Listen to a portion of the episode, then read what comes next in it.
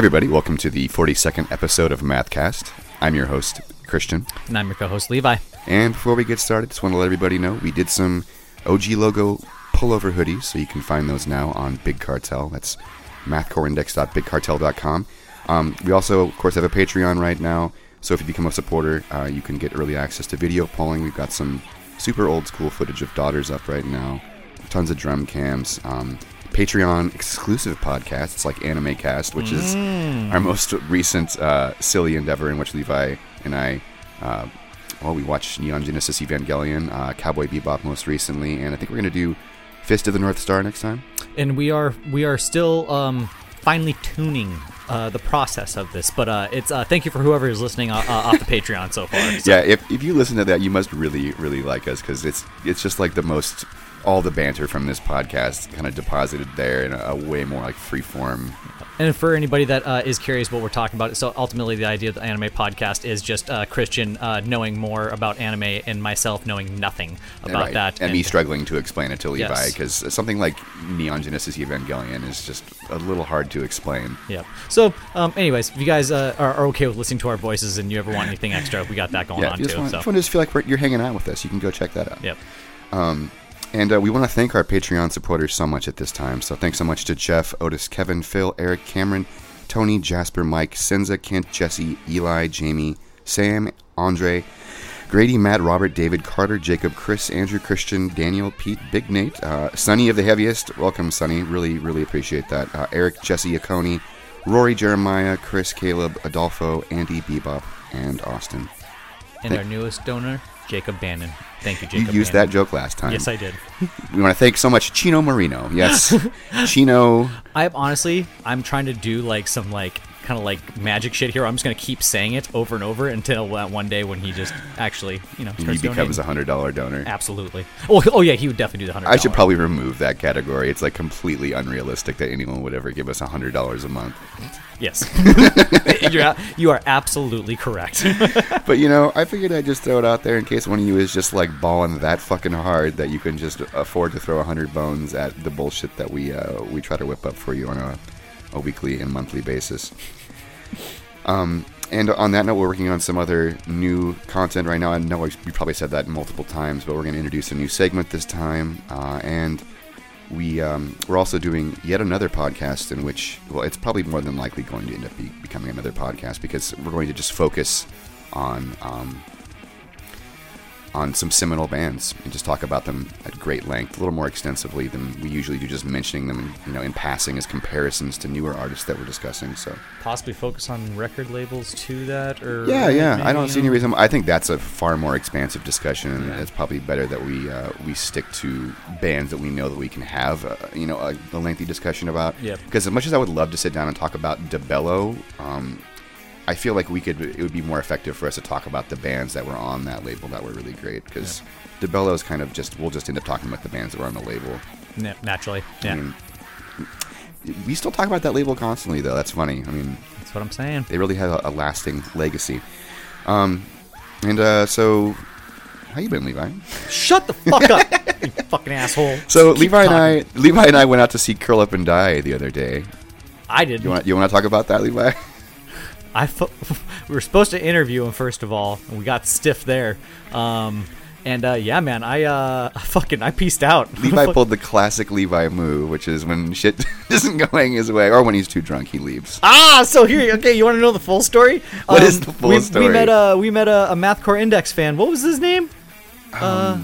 Oh, uh, Casey Casey. Yeah. Fucking awesome dude.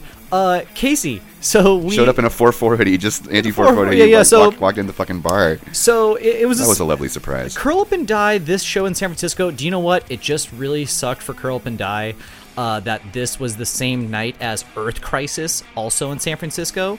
Um, so Yes, if and, you um, saw the Earth Crisis footage, ultimately everybody was at Earth Crisis. If I could Was say it in, a- in Gilman a, or huh? was it at Gilman?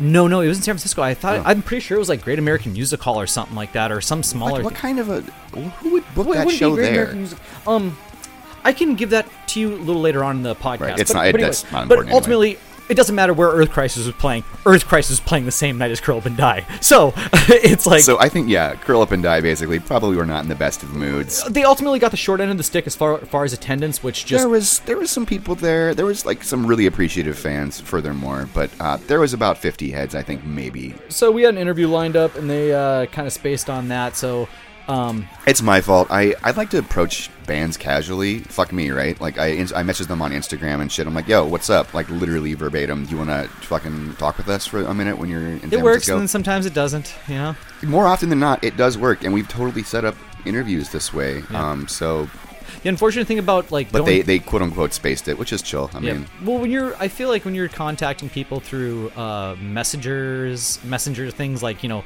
uh, IG and then like Facebook, it's like there is like a slight delay in contact there. So I, you know, I mean, whatever. you know, the, the other thing is they probably just don't have a whole lot to say. Like they probably just don't want to dredge their their past history up and have us ask them about the prospect of new recordings Yeah. and all that stuff. So other than us getting stiffed, which I'm totally okay with, um, I basically at that point Yeah, we're once- totally fine with it. We're once not I, even hurt at all. We were we were nursing a beer and having a beer with Casey at the, a, a bar right beside the venue. And once I found out that Curl and Die wasn't talking to us anymore and the show was about to start, I was like, okay, well, fuck it. Levi's so, getting faded. so I had my beers, uh, plural. And then we went over, and then the first thing that we do when we get over there is Casey buys me a shot, and this shot would be three shots Oh of God. whiskey, and ultimately that Casey, you fucking made me take an Irish exit pretty fucking fast out of that bad boy. So fucking, uh, I would like to blame Casey and Curl Up and Die for me leaving early. So there.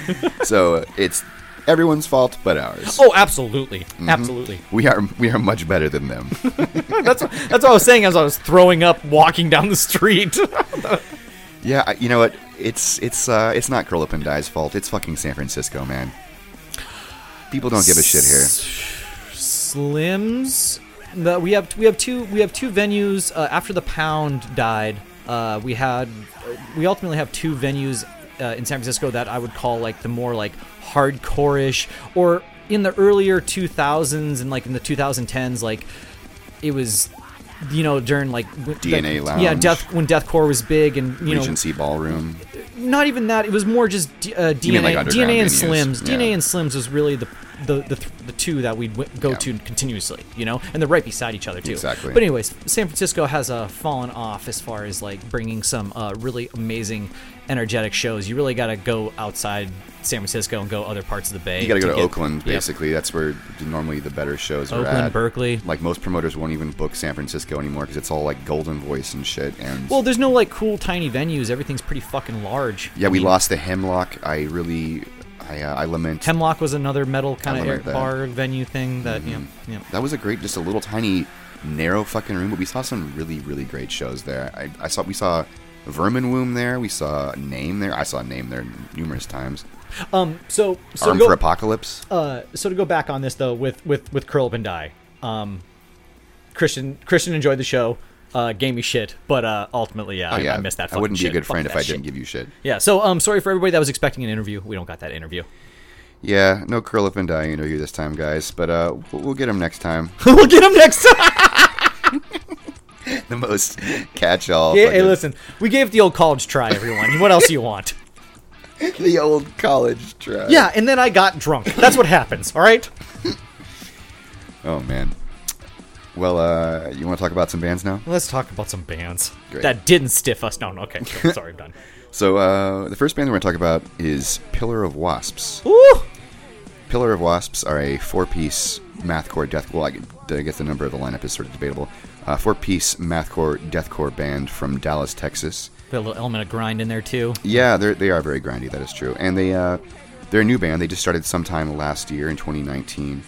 And this band initially caught my attention on Instagram when I stumbled upon one of the guitarists' playthrough uh, teasers, and just wow, fuck, it really really blew me away. Dude, this is how I found out about them too. Um, I'm not sure if they gave me a follow or if I followed them, but yeah, it was an Instagram find. Um, and uh, it was kind of like a little tease uh, from the beginning. And I still just sucks that we only have one track. It's that still a tease at this point. Yeah, it's still a fucking have- tease. Yeah. So um, yeah, they they just have this one single, uh, but I've been eagerly uh, awaiting this. I've been anticipating this a great deal. and uh, they did not disappoint. They they really came out with a fucking even though it's just a demo, quote unquote. The production is is definitely passable, and uh, the material itself is fucking excellent. Um, And it seems like they're playing shows and everything, so Yes, they they're- obviously they're actively have. playing. Yeah, they got a catalog, but we are only seeing. We're only listening to one track. There, so- I can I can tell you there is more than one song because they've uh, I, I've just heard snippets of other ones on Instagram. Like Give I us the tracks. Give us yes, the tracks. give us give us that that delicious delicious noise. Um, and uh, what was I going to say? This is yeah, uh, just back to the Instagram finds. I think this is my favorite Instagram find of all time, next to Good Game. Like, you just for some reason, um, Agreed.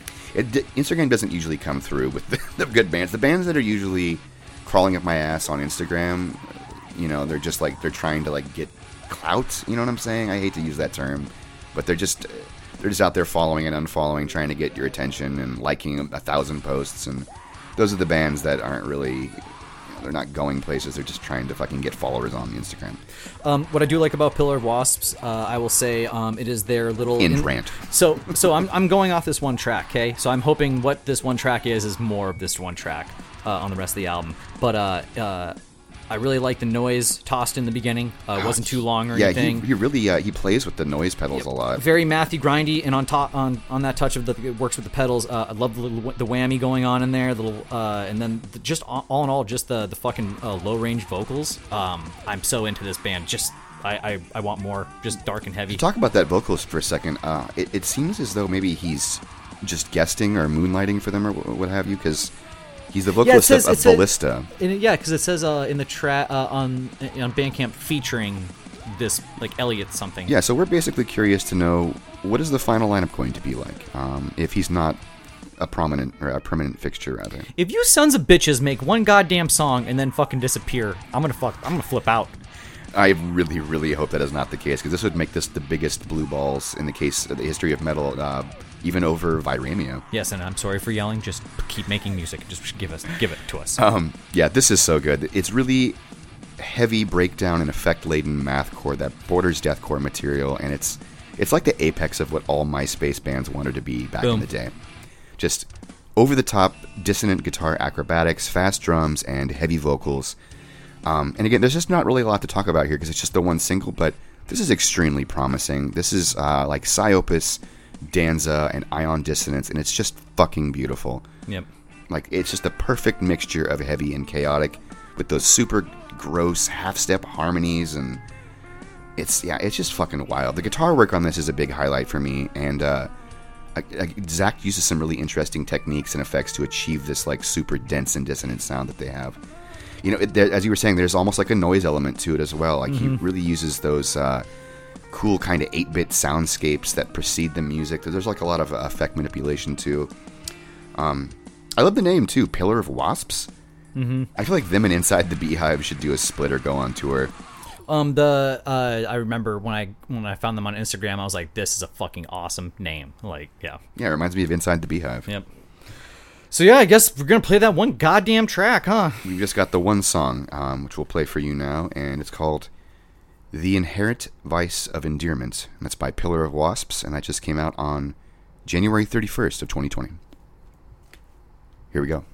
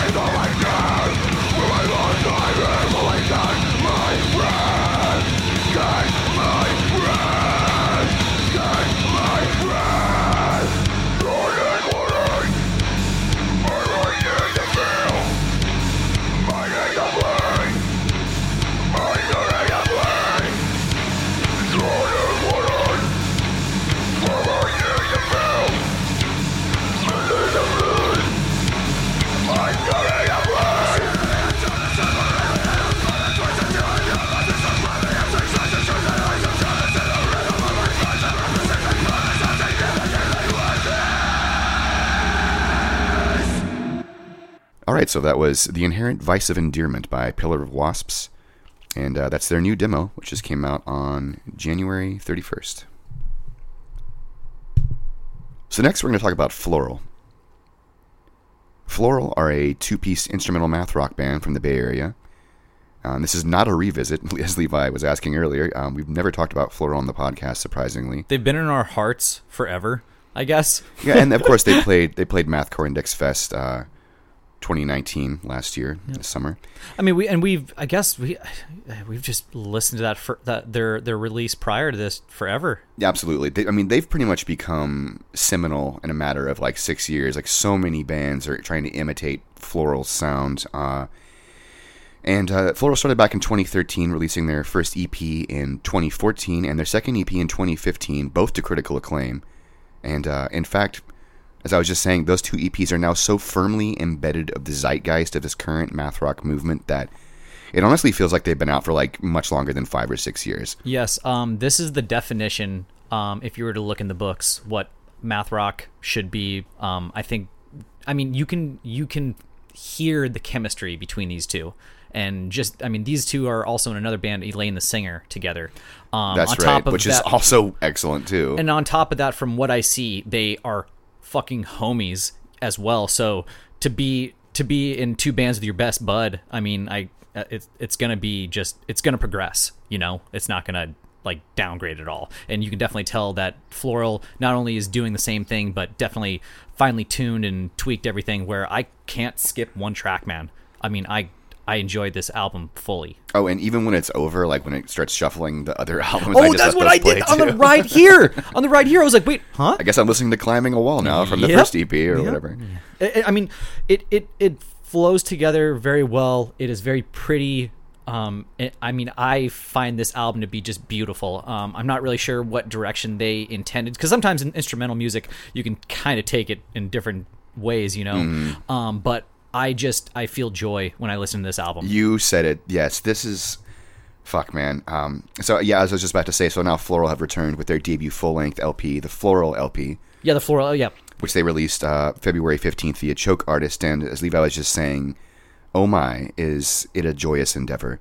Uh, every song on this album is incredible. I, I really can't say enough nice things things about it, and apparently neither can Levi. Um, it's just really clear that they're onto something special, and the songwriting just strikes this perfect mixture of over the top rhythmic wizard, excuse me, wizardry, uh, laced with these subtle, almost pop like hooks, giving it that perfect balance of technicality and memorability. um, especially on, on track, you know, like track two, uh, the good song, which is very aptly named. Yeah, I'll never forget the first time I heard them play the good song at that house show with Rob Ford Explore. It honestly just like took my breath away. It just has this really powerful introduction that just like grabs you right away. And it also showcases uh, the guitar playing of Ty, the drummer, who's also quite accomplished on both instruments. Mm-hmm. Like I really like how they they gave him a chance to play guitar in this band as well, because Elaine, the singer, is fucking excellent in its in its own right. it is. It is. Compl- I. It is nothing of that of floral, and I love it for that. Yeah, it's much a different, uh, a much different school of math rock, if you will. But Absolutely. Um, anyway, the good song. Just to get back to that, uh, telling you how much I like it. Uh, it's got that great introduction where they're both playing guitar, and then it just moves from like one incredible, unique part to the next. Each one better than the one before, and it just finally hits this bridge of all finger tapping, which then just fucking explodes into this like joyous crescendo, and it's like almost an, a religious experience. Like it's by far the the best song that they've ever written. Track four, I'm I'm in love with the ebullient or how Oh, Ab- Ebullient, yes. ebullient. That that was Which means shit. cheerful and full of energy. Really? Oh, Yes. well done, bud. I, I love that track too. I like maybe not someday because it's got that kind of like wistful feeling of longing, um, and it's but it's kind of uh, you know, it's almost sad and less optimistic sounding in a way. Like the rest of the album is way more joyous and upbeat. Um, but then they they bring it back with the ebullient, um, and that one is also just it's just it starts off really technical, but then it kind of goes into this like Nate starts doing some like rhythm slashes, and it goes into like an extremely like smile inducing kind of like two step part, and it almost to the point it feels like they're channeling '90s and early 2000s emo and like pop punk here, uh, punk here. And that's quite all right with us. I, I swear to God, there's there's there's hints of like Fallout Boy and uh, My Chemical Romance or something. It just feels very very emo, and it just kind of that just brings back full circle for me like the the intersection of math rock and emo. You know, they're so closely related. There's so many. Um, there's so much crossover to be had there. Um, anyway, I think this is like the apex manifestation of that kind of music, floral.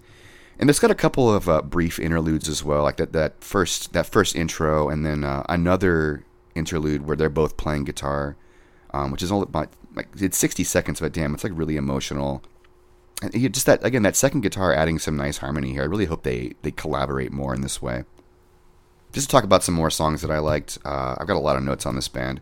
Shocker. Um, this year is another big highlight for me was the lead single uh, and it just features some of the album's like more tongue twisting moments you know some of the rhythms really feel like they have hitches in the gait here.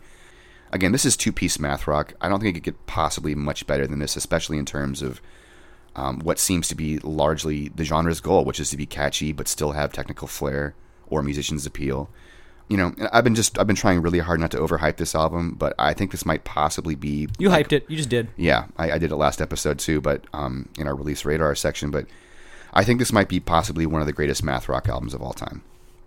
It's just it's that fucking good. I'm not done yet though. Uh, I also love the Trucker's Wife. Uh, that was a fucking slamming track, dude. Dude, love that. Yeah, it just has this like head bobbing breakdown part. That there is so much beauty and groove through this whole album. Um, I I am bobbing my head and grinning, ultimately the whole time. Yes, and what's what's sort of maddening about it is parts like that they don't repeat very much. Like that breakdown part, it only lasts for about five seconds, but it's like so brilliant that I'm mad that they didn't repeat it. Oh, I want more.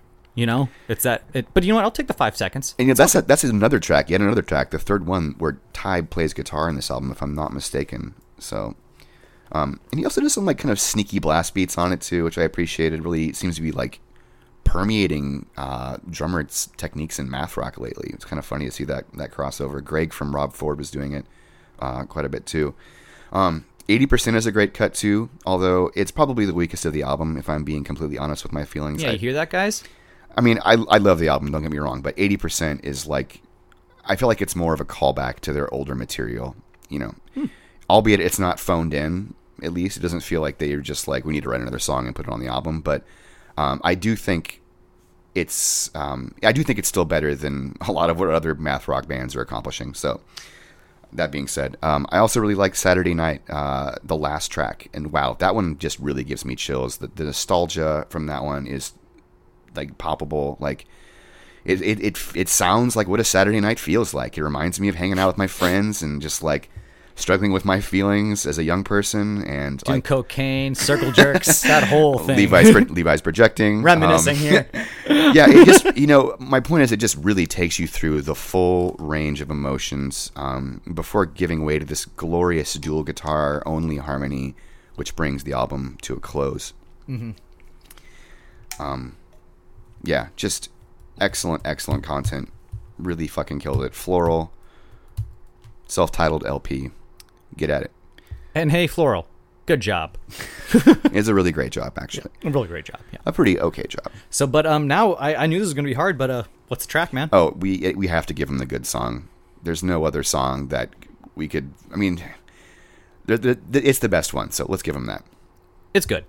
It is good. I mean, again, very aptly named. They they knew that they had a good one here. Mm-hmm. like I'm sure that was the working title, and they're just like, "Fuck it, that's what we're calling it." Yep.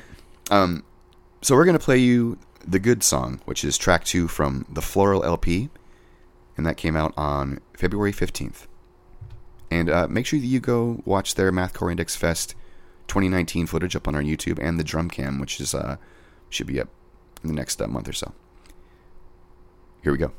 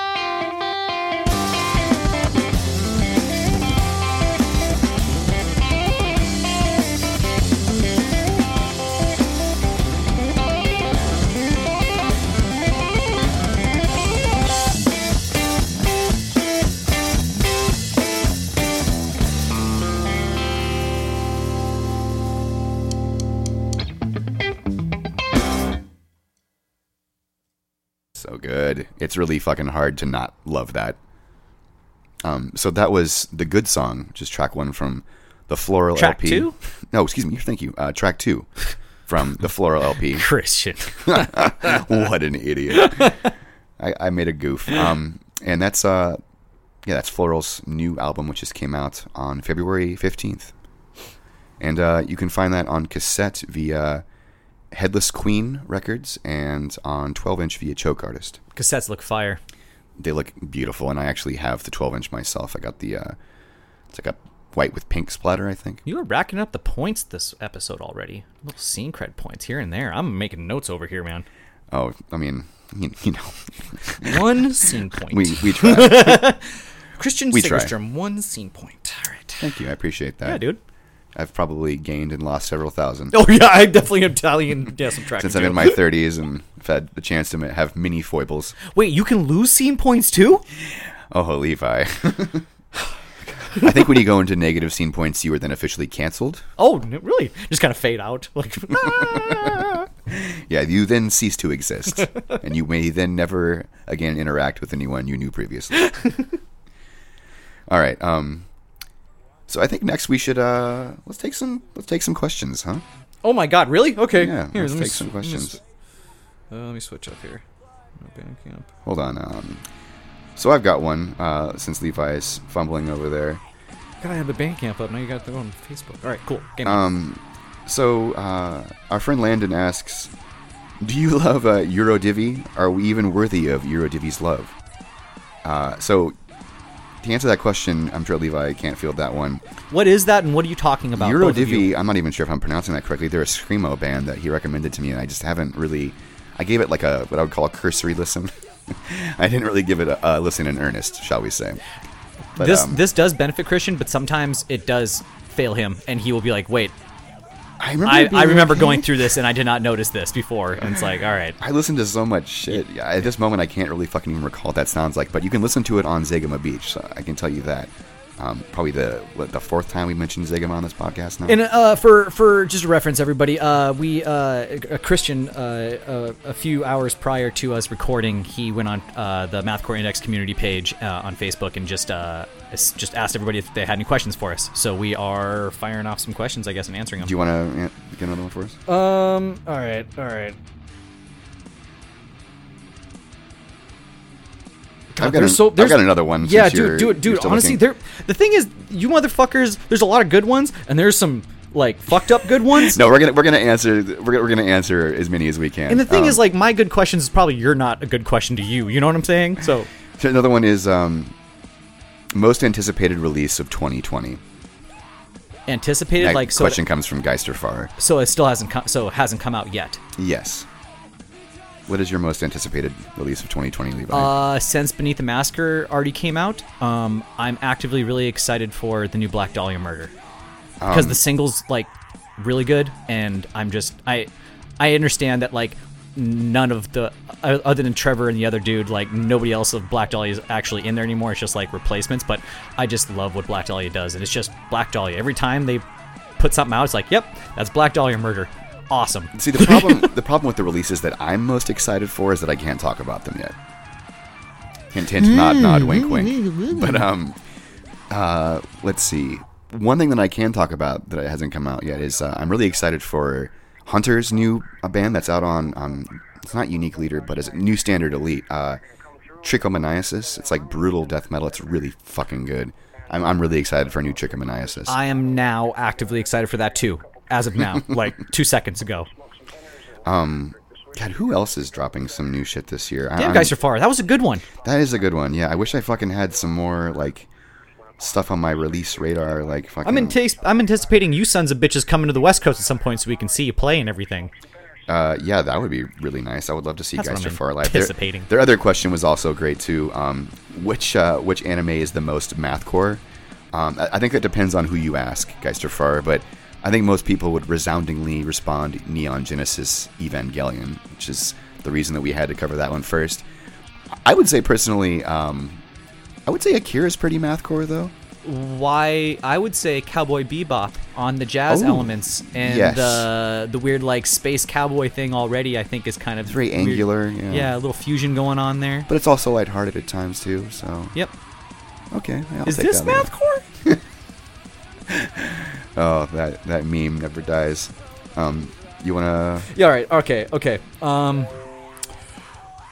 This is one just specifically for you, Christian, because I do not play any instrument. Uh, guilty pleasure riffs.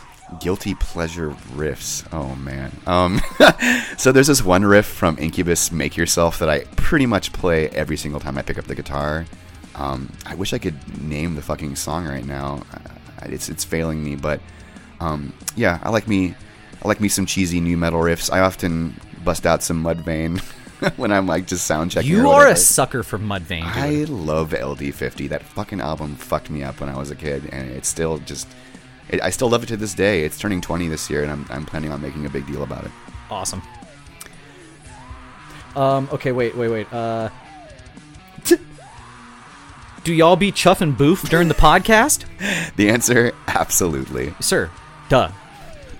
Uh, we're constantly we're, we're boofing and chuffing just left we and right. Our exotics this morning. Uh, the joints we were smoking today is I rolled up some gelato 41 with some jet fuel gelato, so we just got a lot of. 41. You're telling me there are 41 fucking phenotypes There's of gelato a, already? there's a lot of gelatos. There's a lot of That is gelatos. fucking ridiculous. There's, but not like there's all of the. You know, they, they choose. It's not like um, you know, Gorilla Glue number five. It wasn't. It wasn't that there was five Gorilla Glues. It's just that was the that was the one you know uh, cut they took. You know, so it's like right, it's, right. it's like And yeah. we don't even identify Gorilla Glue by numbers anymore. We Well- just call it Gorilla Glue. And the gelato and the gelato is from the cookies line. So uh, uh, Berner definitely, you know, he those those numbers are definitely like the cuts that he chooses. So there's like you know, there's gelato 41. There's other different like numbered gelatos for sure that are different cuts. I myself am. Uh, I've got a PAX as well with some concentrate in it. It's Alien OG. Yep. Um, Christian's always been forever a vapor made beca- uh, uh, the flour or Mm-hmm. hash and everything. So Christian vape ape all day, nonstop. And I myself, other than smoking weed with Christian, You dab. I pretty much just dab my brains out. What are you dabbing right now? Uh, I got live resin sauce and diamonds, but I'm also really into Ooh, diamonds. I'm, al- I'm I'm really into rosin right now, which is just solventless. Um, so yeah, get on that shit. I got another question from Doug here. Um, he asks, Doug of Secretary. Uh, he asks, uh, ever think about playing some OG mathcore bands here and there? Well, the, the answer is uh, yes. We That's kind of going off like the new possible podcast exactly. that we're gonna yeah. We're, we're exploring an, yet another side podcast, um, a spin-off, our second spin-off already. Um, so I, the answer is I probably will probably never play like anything more than like quick snippets of their songs on that one. If we cover classic bands, because we, we all know what it sounds like, um, so it would probably just be like more for referencing like specific parts. Um, Danny Shear uh, from uh, Horse Torso said he sent us a voice memo, so we'll have to check that out and everything. Yes, Um, we'll uh, we'll answer some more questions in it, but I think that's Yep. good for now. Yep. Um. Yeah. So, uh, this is damn. This is kind of cool. Uh. All right. So I guess next up, we've only done uh, we've only gotten three bands done so far. Yeah, next we're going to talk about uh, Remain and Sustain. Love it. So, Remain and Sustain, while I scroll to my notes here, are a chaotic hardcore band from Denver, Colorado. Here we are. Um, Yeah, I gotta pull it back up. Yep. from the looks of it, they started back in 2012, but didn't release anything until 2015 with their debut EP. Uh, they released uh, two singles and an EP in 2016 and another EP in 2017, and now they're back with their debut full length, Fleshbound. This is one of so far. I mean, I know it's earlier in the year, but this is already on my list of album of the year.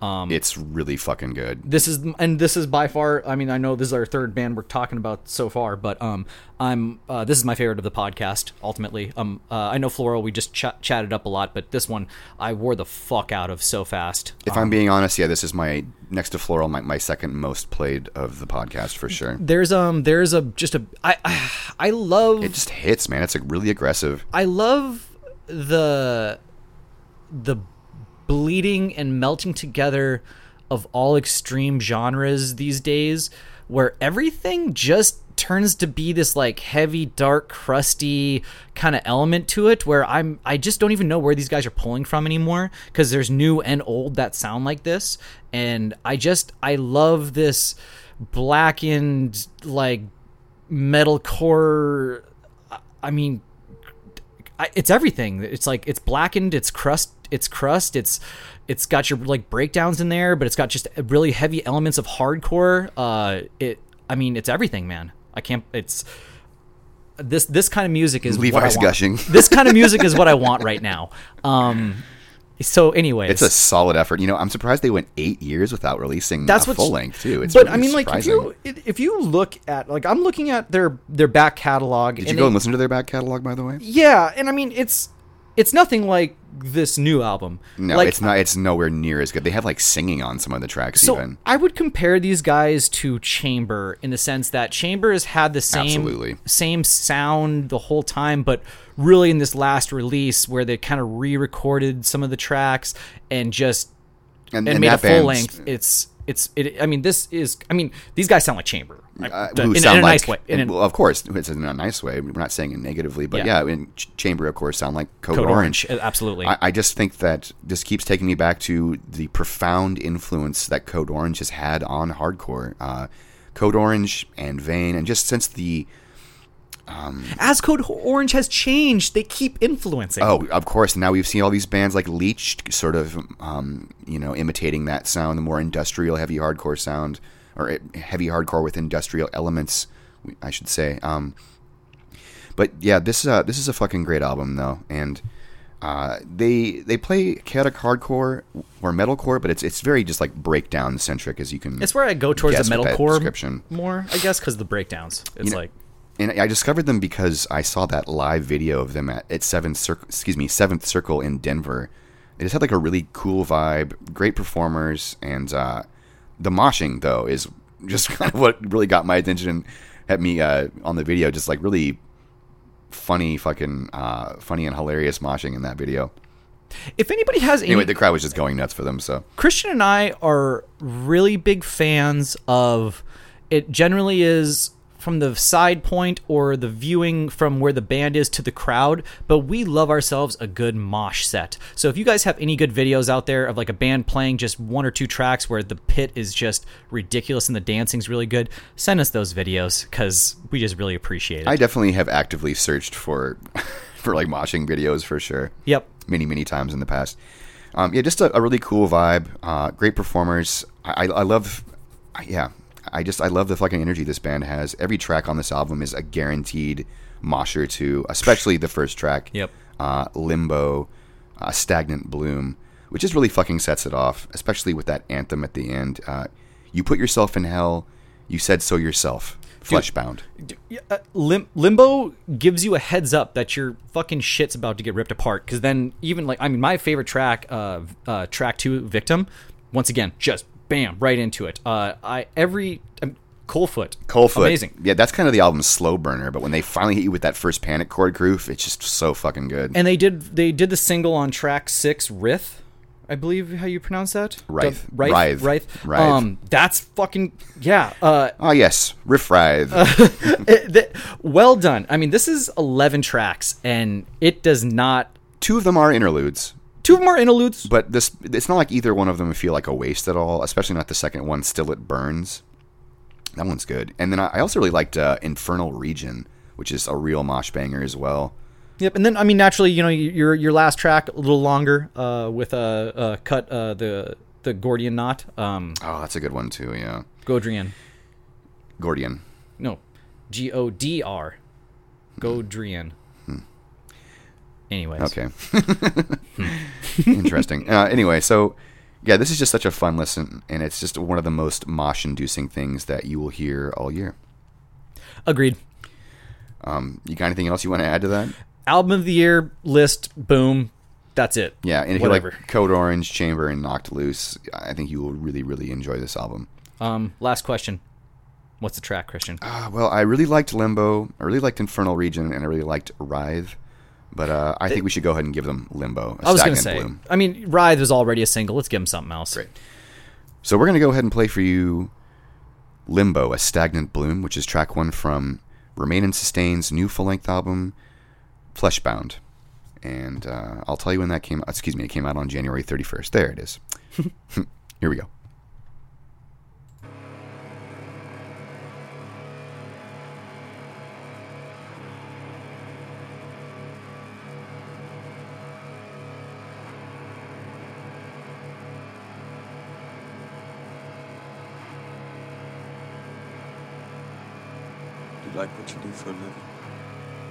These things you see?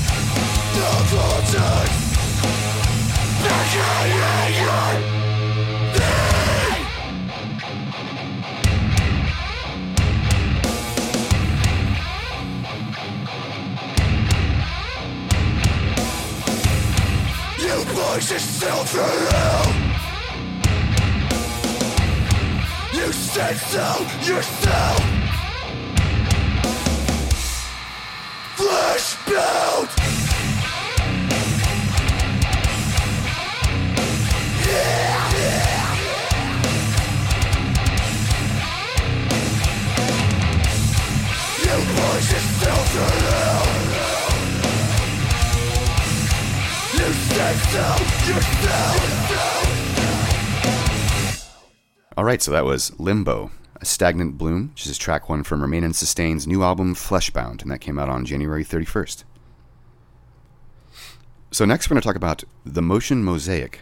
You guys ready for another ripping fucking band here? Fuck, this is another really good one. Uh, I'm yeah, I'm really happy with this episode. Some good good bands for you. Uh, the Motion Mosaic are a five-piece mathcore band from Twin Cities, Minnesota. Midwest. Hell yeah. And uh, they started back in 2016, releasing their debut album Samsara that same year, which is was very ambitious for a debut LP. And I think it's uh, I think ambitious kind of nicely sums up what this band's songwriting is all about. They are all over, man. They write very very long. I mean, did you go back and listen to Samsara? It's Yeah. it's like expansive. Some of the songs clear eight and nine minutes. Like they really fucking went in on that. It's 55 minutes long. I hope I'm writing this to say that these guys are possibly influenced by Protest the Hero a little bit. Oh, f- most assuredly they are. Um, I- I've never that's in been- my FFO for this band. I've always been um, an appreciator of Protest the Hero, but they they've never grabbed me, and I don't know why. Like the math is there for me. Like it. it I'm it- right there with you, bud. I, I like them too, but I just uh, Blood Meat is the song that I really really like, and then I, I just get bored with their. I saw them. I saw them three separate times in at the Triple Rock, or no, two different times at the Triple Rock before I moved uh, away from the Midwest, and like it. Yeah, they just. You're right. even- it's like all the elements are there. I should love them on I paper, but I try. It's, it's so fucking weird. Does I mean? uh, I hope all of you out there listening, you guys have bands like that. Where you're like, yeah, yeah, I get it. I mean, like, I get it, but it just doesn't hit me. You know, like I don't know. That's that's the band for me is Protest the Hero. well, let's not get too carried away with that. What's Um, yours? Oh, what's mine? Yeah. Here's my Facebook question to you, I, no, pro, I mean, Protest the Hero is kind of one of them, but uh, I, not, you're putting me on the spot, so I can't tell you. But let's get back to Motion Mosaic, right? You're afraid. I see the I sweat am. dripping from your forehead. I am. I'm. I'm fucking shook right now. Um, Okay, go ahead. But anyway, Motion Mosaic have now returned with their sophomore release. Now that Levi's done drilling me, um, Avant Garbage, really clever title. And I'm surprised that hasn't been taken yet. I- I'm fucking astonished it hasn't been taken yet. Yep. It seems so obvious. It's Well like, why didn't I think of that? Yeah, exactly. and although it's not quite as ambitious in terms of scale and length, it only clocks in at a modest 45 minutes. Um, it does almost like rival it, and uh, the overall quality of the music it has greatly improved. Holy shit, dude! Like yes. this is a much better, more polished band, and the songwriting is just it's better. Um, right out of the gate, that's immediately clear, especially on uh, the first track, like "Broke Roads," um, which of course has that stuttering staccato mathcore language we all know and love. Um, and they they deliver this all over the course of about what track? What, what was track one? What was it called? uh, "Broke Roads." I Broke believe? Roads. Yeah, Okay, yeah, okay, yeah. okay. And it's like every track is a minimum of four minutes too, so it really makes this record fucking dense, uh, just with unique parts and various tangents. There's a ton of like sidebars. Um. Anyway, that was one of my favorite tracks. Uh, Capital Offense. I gotta say, That's is- the best track. yo though. with the jazzy piece in there. Mm, You- give me some of that. You took the words right out of my mouth. Yep. Um, I- think that that's probably where the album really starts to pick up. Actually, it just has that lovely, clean sort of atmospheric break that you're describing, where the vocals are kind of in the background, and it's just such a fucking MySpace moment that you used to see from bands uh, like "War from a Harlot's Mouth" or "Between the Buried and Me," when the jazz, the jazz break, the clean break, even I wouldn't really call it jazz, but when the clean break was really popular, that just that really hits me the right way. Um, it just features some really interesting contrast between heavy and melody with that midsection of the song like being a breakdown Yes. it's like interlaced with those like really melodic runs and then they they fully realize those melodic runs is its own sequence later on so they spend clearly a lot of time tying together these sequences that, in ways that make sense This would be, I would describe this as a masterpiece. There is a lot going on here. There is layers in the dip. You gotta fucking go through it. It's worth the ride. I mean, this is another album where it's like, just sit the fuck back and don't skip, man. Just listen to this album and see where you know track two ends and then starts up with three. You know, just everything together. Um, I this is a this is a, this is an album that I continuously bob my head through, and at the end, it just ended and went to something else, and I didn't even notice it because I was like, wait, oh fuck, it's done now. Like, oh my god, that was amazing. it's quite an ex- listening experience yeah i mean just given the overall length of every track a couple of them i think clock nine minutes if i'm not mistaken Yeah, there are. Uh, Or maybe that was the last one. No, no, that I'm was the last one. thinking But all these, I mean, every one is at least four minutes, Right. and then you're going into like six minute tracks and everything. Um, shout out to these guys though. Uh, they get some math cast points. Uh, you guys put your lyrics up. I appreciate that. what are you gonna fucking play something? I was, there we go Because Levi likes to read the lyrics. You do. Mm-hmm. He really does. um, my favorite track, which is kind of ironic because it's the longest song, is uh, DMT Daydream. Like, I, I feel like they're just. I feel like the band is sort of lacking conciseness. What are you gonna say? It is a frantic track, and I fucking love that track. Yes, exactly. It's um, al- although again, as I was just saying, I feel like this album kind of lacks conciseness, but this one is that it just starts out so strongly that, as you're saying, that that opening sequence especially is really head spinning, um, and uh, the melodic sung moments are some of the best on the album. Like it just has that really great build up around five minutes in the song that I wish they just repeated a few more times and ended there. But instead, they decided to go off for another minute and a half, which is fine. But it, you know, every every part of the song is goddamn impressive anyway. So, um, I also really liked Highway Amnesia, which was uh, very catchy and like melodic post-hardcore. Um, kind of reminded me of Underoath. There, they really like. Ooh, yes, yes, yes, yes. But then it also has that part which is like so obviously like a, a Dillinger Escape Plan esque sequence, like so much to the point that I think they directly borrowed a Dillinger part off One of Us is the Killer. Yep. Are we recording? Yeah. Yeah, we are. Okay, We're recording. are we recording? Because like that's a fair when, question, I sometimes guess. sometimes when I watch the thing and then it, and it goes over and stuff, and I just quality controlled Christian for the first time. I think it's the first time I ever checked you like that. Like, yo, is I- everything working? Like, sorry. On the air, anyway. Yeah. Last episode we did that quite a few times where we are just talking to each other and not, not nobody else. So I was just checking. Anyways. it happens. Um, but uh, yeah, um, this all in all, uh, we we just covered two separate bands that just put out solid 10, 11 track albums. Um, well done, guys. Yeah, it's it's a fucking it's a lot to chew on. Honestly, it, it's a lot of it's a lot of content. Um, you know, I also really liked uh, Maudib. Oh, the last Maud- track. Maudib, yeah, Yeah. yeah. That, it just seem to be channeling some of the best material on this album, especially with that build up that happens around two minutes, which is then reiterated moments later in length and again to close out the album. So they kind of like tease you for a second and then give you exactly what you want. A bit of delayed gratification there, and it works really well. I think they do that well in general. Um, they really do delay the gratification, which is kind of a uh, a double edged sword, which leads me to my my, my criticisms. Uh, this is more of a personal preference, and this band is clearly overflowing with ideas, but I think it's too many. I, I could have done without the two instrumental tracks. Like they didn't really seem to serve any purpose other than to maybe like provide a breather in a live setting. Like they were short enough where I let I let it pass. You know, I mean, one's two and a half. I mean, one's like two and a half about, and the other one's like a minute and a half. You were really in for the listening experience. I, I admire that. But uh, yeah, again, those were the I could have done without those. Um, and essentially, I think that they could definitely work on being a bit more concise and trim down the length, distill some of the better ideas, and just just cut some of the fat. You know, uh, just back to being concise. But uh, one last thing. Also, one dollar a song is a little high there for digital. Uh, I would suggest lowering that price a bit. Sweet spot for a full length is like eight bucks in my experience.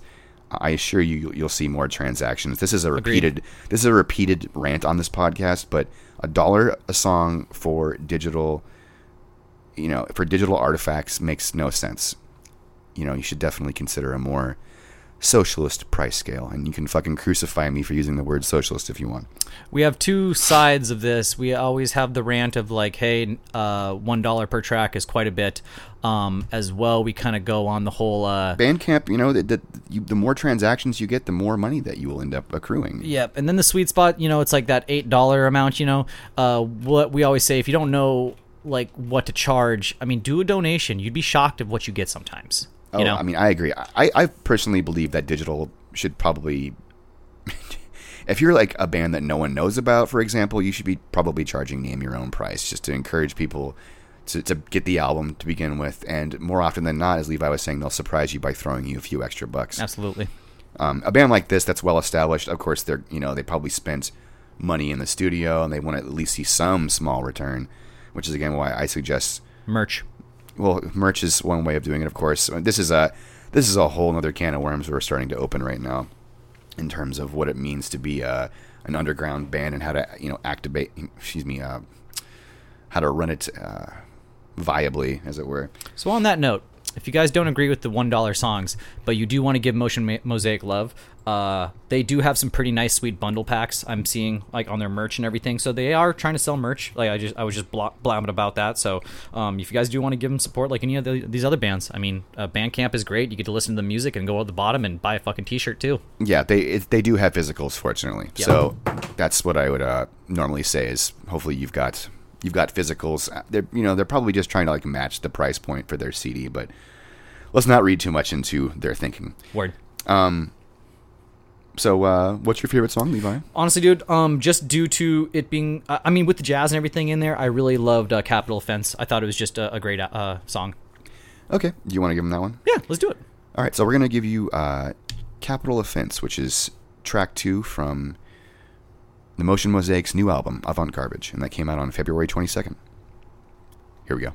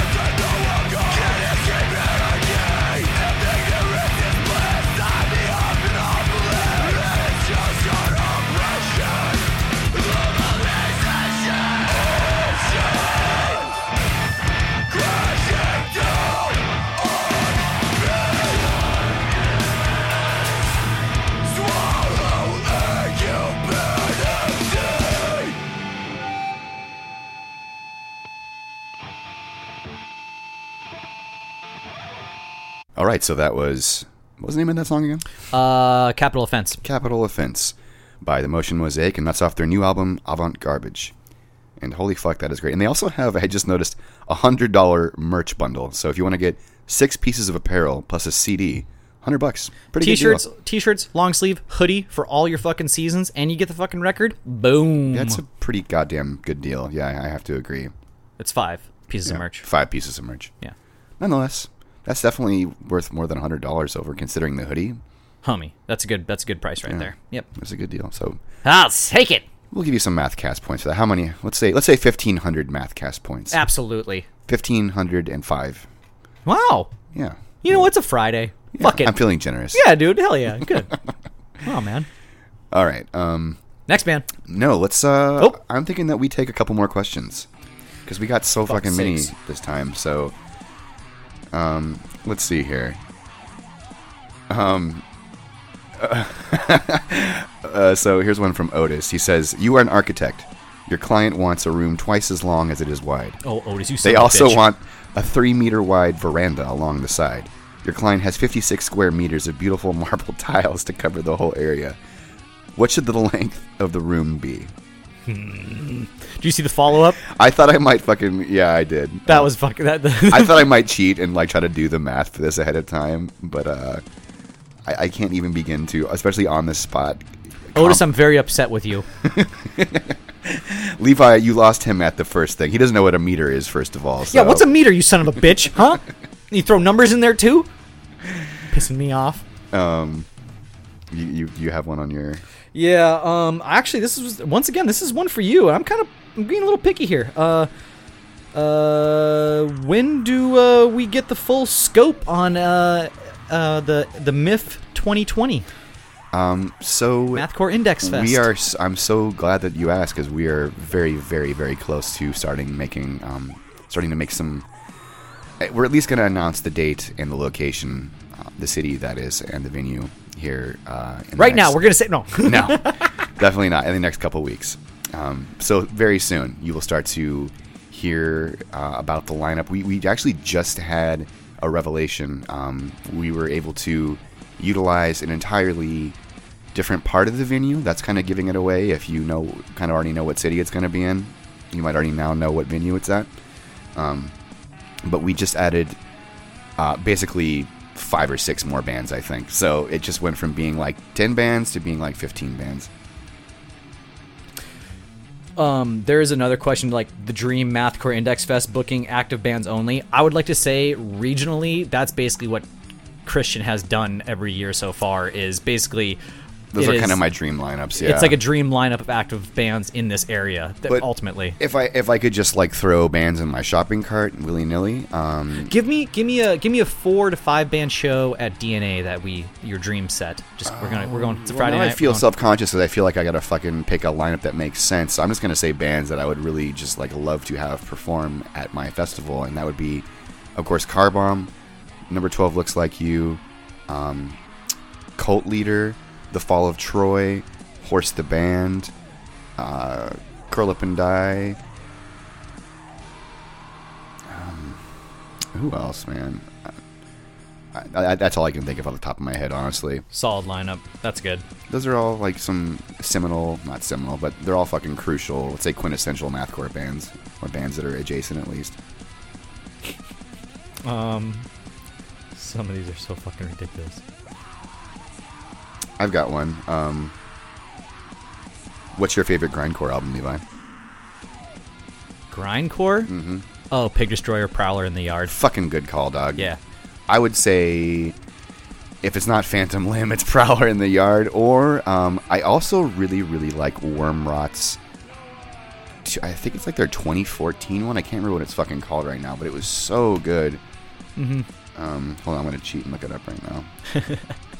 Yeah, uh, that yeah the uh, the grind in general. Yeah, just Pig Destroyer. Pig Game Destroyer on. is my favorite grindcore band by far. Like, I really love everything that fucking those guys do. Um, what was the fucking name? It was Voices. Wormrot Voices is really, really good. Yes, good. that is a good album. oh, that man. one. Yeah, Yeah. that one was fucking a ripper. Like, it just has these much like longer sequences that I'm used to hearing them do. Um, Buried the Sun, which is like really, really riffy for them. It's not like it's not just like a blast fest. It's Yep. like kind of a it's like it's quite a song in its own right. a very complete song. Um, Almost three minutes. uh, favorite favorite album is that, but I would say just overall, I would say what band I could just you can give me any grind track from, and I'll take it. Maruta. Oh yeah, I'll take any Maruta you, you give me. I don't care any any album. Like I'll just yeah, I'll, I'll take that. That's another good call for sure. Maruta is also one of my all-time favorite like death grind bands. Yep. I, I feel like they, you know, basically no one has to do the genre anymore because they have already done it better than it could ever be done again. I haven't I haven't heard another band really top death grind since then. That comes to mind immediately. There's just probably a couple, but Um, let's do one more here. Uh, da, da, da, oh wait, did you want to check out the voice? Do you want to look up and see? yeah, let's. Got Uh, we've got a voice memo from uh, our our buddy Danny of Yeah. Horse Torso. Let's see what he has to say. the, yeah, you pull that up. Hey, buddies. I was just wondering what your earliest memories are of falling in love with music. Bye. God, I fucking love your heart and your soul, Danny. Uh, what a good question. Um, He's an absolute lad. you go ahead first. My first memories of falling in love with music. Oh man, that is a real tough one for sure. Just give it one one little. Uh, I, my very earliest memory was um, Genesis Invisible Touch. I remember very, very distinctly loving that song when I was about three, three or four years old. Whenever it came out, like I remember that song coming out and just being like, "This is amazing." Like, I'm not like a much of a, a fan of of uh, Phil Collins today, but that's a really great song. that uh, Genesis. I can't remember where that came in my life, but I remember that as well being very like, uh, what was the? Oh no, Phil. It was just Phil Collins doing. I uh, Because he's just one of the guys. yeah, I just well, yeah. Never mind. I, I any any of my childhood, I just remember Phil Collins. I lied. My other one was uh, was Michael Jackson, "Dangerous." Though that one fucking also really hit me hard. And then um, to just to take in, like while Levi is thinking over there, uh, another one that really stuck with me was my uncle gave me um, Neutral Milk Hotel and uh, you know in the aeroplane over the sea, and then he also gave me Modest Mouse, Lonesome Crowded, uh, Lonesome Crowded West, and both of those were like life changing for me. Both those albums fucking really, really uh, got me interested in more in like playing music myself. Mm. So I think that might have been more of a catalyst moment as like a musician. And then um, Rage Against the Machine and Deftones and Tool, when all those bands started coming out, like that's when I picked up the guitar and actually started like playing like a lot. So Uh, I think. Uh, so I guess all in all, like when I was when I when I when I was younger, uh, I just heavily remember every last thing ever watching on MTV. So I just I just remember being heavily in. in I, I'm just me being from the Midwest. I guess all I had was TV. Uh, the the music was a little like there like there was no radio, good radio in, in North Dakota. It, you know, so I, I thankfully my parents let me watch any TV I wanted really when I was a child. So I remember just like growing up, just so MTV, I guess first of all, but then at the age of eight, uh, when uh, Green Day, I think it was, I think Dookie came oh out. yeah, Dookie was So another one Dookie- for me for sure. So Dookie came out in '94. Um, I was just turning eight years old, and Dookie. Uh, this was when it was. So '94 was when CDs and cassettes were both like CD was CDs were really big, but cassettes were still like everywhere. They were kind of falling out, but they were everywhere. Mm-hmm. still made mixtapes. I mean, you you know you'd go to Tower Records and like there was still a very large cassette area, um, and shit like that. Uh, so and Sam Goody and everything. So I remember my cousin giving me a tape version of Dookie without the cover. It was just the actual cassette, and then and then Sorry. no, it's all good. And then uh, and then randomly like a week after my cousin gave me the cassette, I found the CD version on the uh, on the road somewhere in my town, just like kind of half scratched. So like at the age of eight, I just remember like blasting Dookie a lot, and then from there it was just like it was off from there. Yeah, But, you uh, keep you're reminding me of stuff that really changed my life. Yeah, Dookie. Somebody gave me Sublime, self-titled, and uh, Dookie on one cassette, and I fucking jammed that cassette until it no longer played. Yeah. So I mean, ultimately, I just I would like to say just MTV music, uh, just MTV television. That's my first music because I because I can. MTV played a big part in my my formative years too. I mean, fuck, man. I I I, I remember give I was given Brooks and Dunn in in third grade, you know, like an album like Garth Brooks in second grade. But I Yo, mean, Brooks that was and Dunn had some slappers though. If Yeah, I yeah. Oh, reveal listen, something man. terrible about myself. My, wanna- my parents loved Brooks and Dunn, and I thought that they actually were able to fucking write some pretty goddamn memorable tunes. I, I Garth hate- Brooks as well, fucking I'll- amazing. Yeah, I'll give I'll give it to him for sure. So so I mean, but all in all, like what I am today, I remember just yeah, Green Day Dookie. Boom. You never catch me admitting that under any other circumstance, but since we're being so transparent well, we just did it to the internet, so there, boom. Good place just to yell at shit. immortalized our Yep. shame. Yes, Yep. Um. So yeah, let's let's just call it good with that. and- I think that's that's good for now. Yeah. All right. Um. So let's talk about some more bands. Next, we're going to talk about Crossed. Crossed are a uh, well chaotic hardcore mathcore band from Madrid, Spain, and uh, they started back in 2017. Released a debut EP in 2018, followed it with a single in 2019, and now they're back with their debut LP, "Barely Buried Love," which was released on the 20th of February via Zegema Beach Records on 12-inch vinyl. Zegema again. We cannot have Crushing it. we're, I mean, he he wants us to come on uh, Open Mind Saturated Brain podcast at some point and have a, a crossover. So hopefully, do that. Same with the heaviest too, by the way. Yeah, I'm hopefully going on their show next week even. Um, but anyway, um, so back to Crossed. Crossed uh, play chaotic hardcore, which could be described as mathcore at times, with those scathy mid high range vocals and just huge feedback laden breakdowns. This is just kind of one that came out of left field for me last month. I hadn't even heard of this band until last month, actually, until January, even when they released those first two singles. But Yep. oh my god, is it nasty? I I have I this this band basically gives me um the joy that I've I received from Remain Sustain and the the Motion Mosaic uh, in this uh, episode. I don't have a lot to say about Crossed because everything is just amazing. It's just this dark, heavy mathcore ride. I wish you guys lived in the U.S. so I could see you. and uh, thanks for posting lyrics. That's pretty much all I got to say, man. Um, I just thoroughly enjoyed this release. It's Did just you go back and heavy listen to their dark cat or their back catalog? yeah, rather? the back catalog. Once again, this is a band that I feel um, this album is separate from everything else. Again, yeah, just like Remain and Sustain, Yeah. uh, they have improved. You have finally lot. tuned your Like- yeah. yeah, I don't know if he went back and jammed the 2018 EP, but it's kind of rough. Um, the the single was a little better, but it's just like the songwriting pales in comparison to what they've accomplished on this release. This is like head and shoulders better, and I don't know if it's a different vocalist, but it seems like maybe his technique is also improved. But um, either way, you know, it, it the early stuff has its moments, but it's still pretty rough around the edges, and honestly, it's like laughable when compared to this new material. Um, Barely Buried Love shows significant improvement just overall with far more energy and focus in the presentation. The songwriting is way more concise. The songs Yep. are shorter, basically. Um, With open- a lot of lyrical content in these small in these short songs too. yeah, exactly. Um, a lot of words. Um, Lots of words. Tell you what. uh, the opener is is not even 60 seconds, but it just kind of like lays out very clear how far this band have come. And uh, track two, Melancholia, though, I seriously felt like I was hearing portrayal of guilt for the first time all over again when they they just like hit you with that huge mathy feedback breakdown. Um, and it's just it's just all done so masterfully well. Mm-hmm. Well or not said. to say that I'm sorry, re- misreading my notes there. The they they hit you apart with it's kind of like a little more of that I don't want to say black and scream, but again, just portrayal of guilt. Like they that's another band that's kind of started like, Finally tuned their forming. shit, Yeah, they, yeah. they're starting to form.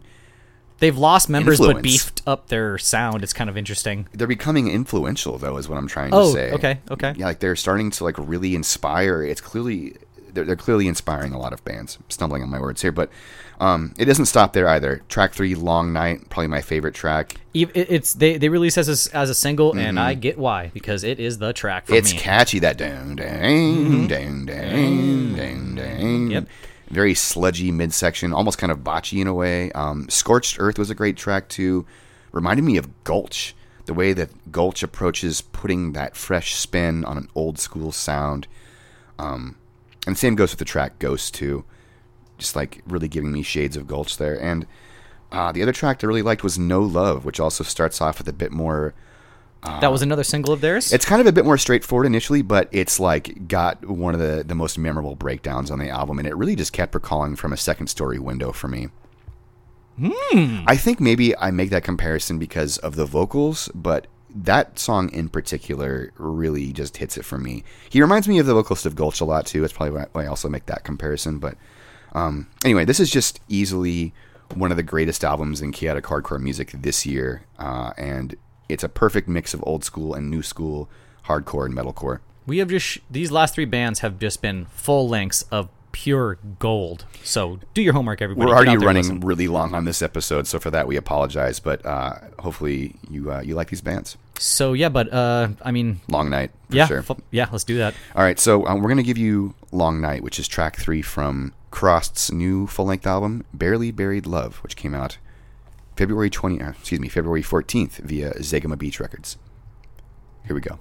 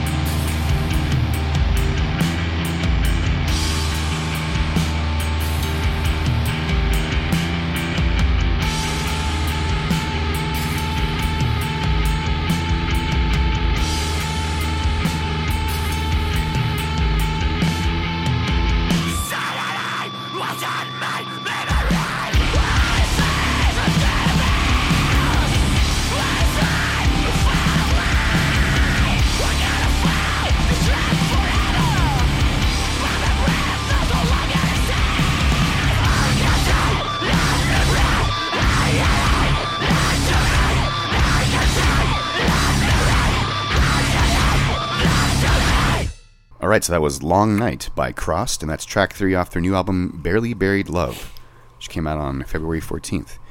And you know what else that was reminding me of um, was Converge there, especially with the vocals. It kind of reminds me of the end of Under Duress, even.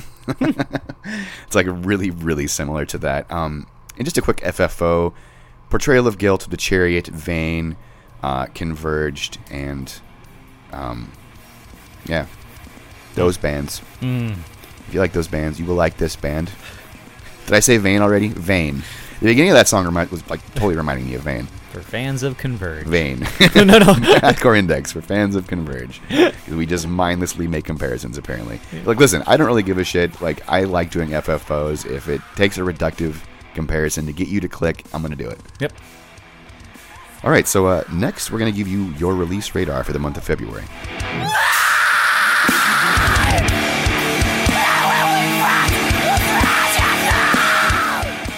So first and most notably for me, uh, and I'm sure for Levi as well, Fearmonger by Beneath the Massacre. Wow, uh, even though it's been what eight years or something, Have they- not skipped a fucking step, man. no, this is. I swear to God, it was like the first time I heard the band all over again. Like it made my hair stand on end. It's, it's just as good and inspired, if not even better than their older material. Uh, Fluid Existential Inversions by Intronaut. You know, I've never been too crazy on this band, but for some reason, this album did actually manage to grab me. I jammed the whole thing and uh, enjoyed it. Um, some progressive metal from. I forget where they're from at the moment. Um, Barely Buried Love by Crossed, which we just talked about earlier in this episode, uh, as well as the Floral LP by Floral, and Avant Garbage by The Motion Mosaic, all of which we've just talked about on this podcast.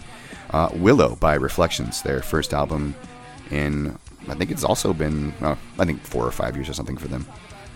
Uh, Locust by Sater from Atlanta, not to be confused with the band from Indonesia. Mind Index by Joseph A. Perigine. Or Perigine? I'm not sure how to pronounce that. Featuring Chris Pennie of the Dillinger Escape Plan. And speaking of which, uh, Fire for Water, the new single by Greg Puciato, uh, also of the Dillinger Escape Plan, and also featuring Chris Pennie, uh, which technically came out in March, but there's no way in hell that we're going to wait another month to not mention that to you. Yep. Right? Yep, Did yeah. you hear that, by the way? Huh? I have not listened to it yet. Um, you are more of the Dillinger Escape Plan person, so It's a fucking good single. Like, it sounds like Dillinger to me. Like, it's it's heavy. I, I'm cautiously optimistic, though, because I, I don't see the rest of the album being that good, but we'll see. Um, Portrayal of Guilt and Slow Fire Pistol dropped to Split 7. Japanese bonus tracks by Benoit, featuring members of Black Sheep Wall and Colombian Necktie, for those that don't know, and now you do. Uh, On the Air of Instability by Countdown from 10. Did you listen to that? no. But I did listen to that Benoit. Woo! It's good. Um, go listen to Countdown from 10. Like, Here, I'm gonna put countdown yeah, uh, we're definitely going to be talking about them next episode. They they really stepped it up with this new material. If For some reason, their older EP just didn't really grab me. Uh, we we talked about covering them on this podcast and just didn't end up getting around to doing that. Word. But uh, we're, it has to be done now because they've they've you've got my attention now. It must be done. 10. It must be done. what is it? Reason will prevail. Um, and uh, speaking of, of bands that we talked about covering but didn't, uh, next by Trying Science. Uh, they just released a new EP and it's good, man. We'll probably talk about them next episode as well. Uh, then self-titled debut EP from Dead Motions featuring Armando from uh, Name, the drummer of Name's new project, Dead Motions. Have you uh, you heard that, Levi? Nope. It's good. Like chaotic hardcore, kind of like Nails, sort of. Ooh. Um, Bed Full of Snakes, the new single from Meth Witch, who has a new album coming out April 3rd. Fuck yeah. Stare into Death and Be Still, the new single from Ulcerate, which is also the uh, name of the album title, which is out April 24th. Uh, Or- Orphan Donor, the solo project of the homie Jared of Secret Cutter and October Skyline, released a couple new singles, new album out later this month, I think. And then uh, this is some late news from January, but I wanted to mention it because I forgot last time. The Heads Are Zeros released a live album uh, posthumously, so that is also available for your listening pleasure. So that was your release radar for the month of February. So next we're going to talk about Runts. Runts are a mathcore duo from Dallas, Texas and Chicago, Illinois, featuring uh, James of Fetish Hotel, who I think we talked about previously. Mm-hmm. We, if we didn't talk about Fetish Hotel, I think we talked about one of his other bands. Fetish Hotel sounds familiar for some weird reason. Yeah. Um, it's like a solo cyber grind project. Um, but Runt seemed to be a new project, although their Facebook indicates the project might have been brewing since 2017. But they just finally released uh, their debut self titled EP, which is five tracks of DIY mathcore with screeched vocals and huge breakdowns left and right um, that all our listeners are sure to find to be a fresh take on the nostalgia of the MySpace era.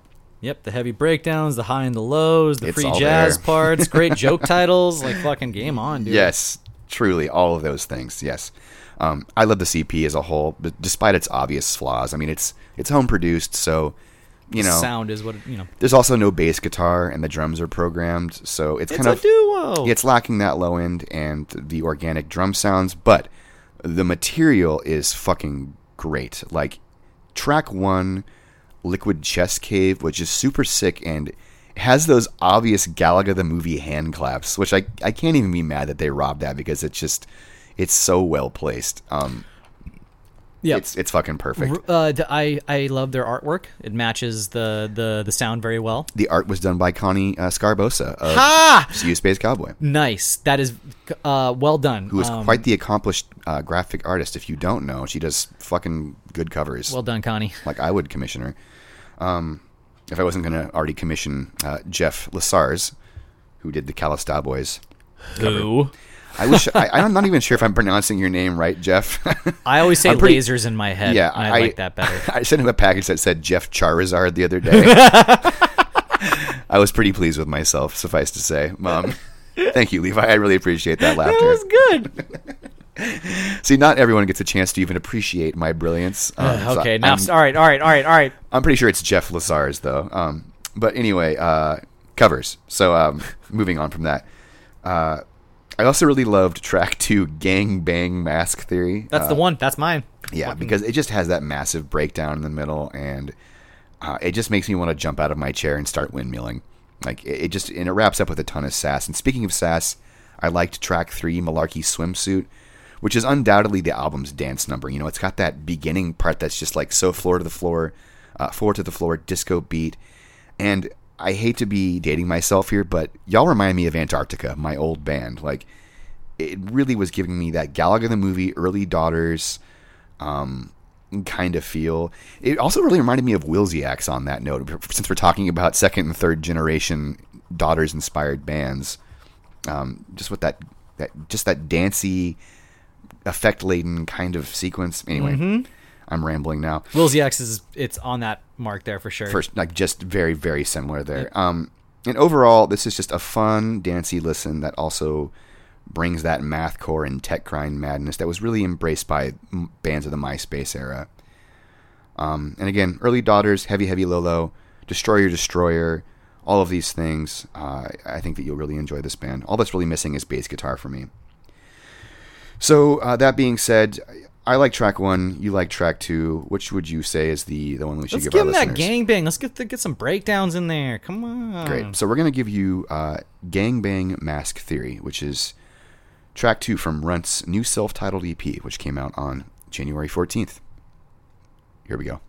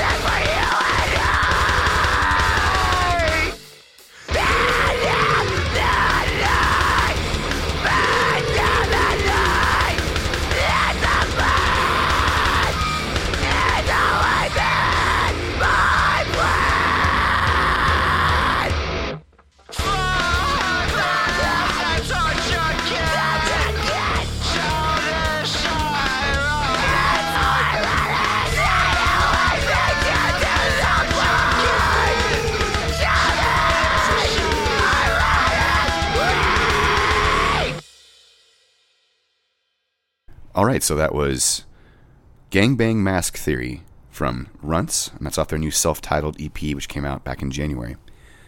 So next, we're going to talk about Shipley Hollow. Shipley Hollow are a three-piece math rock band from Toronto, Canada, featuring uh, members of Parliament Owls, who we've talked about on this podcast previously. I do remember them. Yes, um, the homie Marcus actually came out with one of the other dudes from the band. They came out from Canada to the fest, to um, Math Index Fest 2018. So fucking just like a ride or die homie, to be certain. Um, and uh, Shipley Hollow started back in 2011, releasing their first single in 2012, three EPs in t- uh, 2013. Um, very busy that year. Uh, an EP in 2014, what's arguably their first LP in 2015, two EPs in 2017. So just a huge back catalog. And now they're yeah, guys, and now they're back with their um yeah, just a lot of releases, and now they're back with their seventh EP, I think it is, uh, Infinite Jet. Uh, almost bumbled that Infinite Zest rather, which is a reference that is sure to gone over Levi's head. Uh, what? Took the desired reaction. No, Um, but what, what are you talking about? What the fuck are you talking about? Uh, Seriously. Infinite Infinite Jest is a, a book, but let's not even fucking get into that. Um uh fucking somebody reads Infinite Jest in um what is it, Family Guy or something? Anyway, let's um, let's not it's a skit. We'll talk about it later. okay. Um anyway, so yeah, they've they've been busy for a long time with these small albeit densely packed releases and this newest one is no exception. Um, this is one of the best things in math rock that I've heard in a long time, actually, and I'm really sad that I didn't know about this band until just quite recently. So, due to a miscommunication here, um, I did not listen to this band until right now. Uh, I listened to ba- basically two and a half tracks, uh, but holy fucking shit. Um, this is uh, on I my picked the very best moments of the best tracks to show, dude, of course. right, heading home, jamming this motherfucker. Uh, this is amazing math rock, and the cover of this is a watercolor. It appears to be a watercolored gentleman jet skiing or a woman jet skiing, and I gotta tell you, it fits the music so fucking well, dude. It is definitely a mood. Like that is that is it right there. It's great. Yeah, I, I really like it too. It's like a hotel painting album cover, basically. Sign me up. Love it. It's really wonderful. Um, it's just they, they play this really groove oriented form of math rock that relies less on tapping that is so really popular right now and instead they focus on kind of meandering riffs and infectious hooks that smack of midwest emo It brings that that '90s kind of Midwest vibe for sure. Yeah. Um, I got to tell you, the the guitar tone is very unique to me, and the vocals are very unique to me as well. Um, they both just kind of it's like a both of those aesthetics reminded me of Japandroids repeatedly. I don't know why that kept I, that's like kind of a go-to maybe comparison for me when i'm thinking of like kind of like Note indie rock self: bands but go back to the Japandroids for a little bit. great great band. Um and i think the reason that i think that is because of that chorus effect that you're i'm pretty sure that you're referencing. Word. um, that we were hearing in their the title track of this album. Um, and yeah i just feel super guilty that i didn't know about this sooner because honestly this is amazing. Uh, it's just I really just enjoyed this EP. It, one of the major highlights for me is the first track, as any, of course, good album should be, you know. But this one in particular really manages to show off all the best the band has to offer, and manages to not dive too extensively into the noodly progressive bits they hint at, um, because they do do that. They kind of go off with these really kind of almost proggy riffs. Um, in a way that old Delta Sleep did. Like it reminds me of old Delta Sleep quite a bit. Uh, that was another thing that just kept recurring to me. Um, and just great lyrics too. You know, uh, left and right, I really enjoyed the lyrics on this album. I thought they were really, really strong. Um, I also liked Twinkle Daddy. I'll just take this away, Levi, because I'm, I'm pretty sure you can't really. Yeah, I kind of got it. Um, Twinkle Daddy, woo! that's a fucking ripper. It that intro is basically Absinthe Party at the Fly Honey Warehouse on steroids. Uh, it's just a really lovely and catchy number with this super tight triplet groove that follows that. Like I really like the drumming and the grooves in this album. Particularly the rhythm, the rhythm section is very strong. Um, and it also just has some of the album's most memorable vocal lines and lyrics, probably because that melody is actually repeated the proper amount of times to give it that quality. Pretenderizer was good, uh, and then of course the title track Infinite Zest, even though it's a bit more long-winded, because they, they take their time and sort of ease into the song with that atmospheric intro. But um, I, I think that song also just has the album's main sing-along moment is, uh, "Oh, you didn't think I misinterpreted every single word," and the pages stick together. Big feels there. Um, once again, uh, it was kind of a tease just uh, listening to this for just a little bit. So this is Yeah, immediately little, going on, Levi has just had like ten minutes with this band just now. and I want more. It's really, really good. Um, and you know, the thing is, they do uh, they do vocals on most of these songs, but two of them are instrumental. Um, it's so it's seven songs, two instrumentals, and uh, what was I gonna say? I just lost my place in my notes there. It was kind of reminding me of Horse Torso and Elaine the Singer, um, Elaine, Floral's sister band that they've kind of been exploring lately. I feel like that no wave fucking approach is kind of permeating math rock a lot more these days.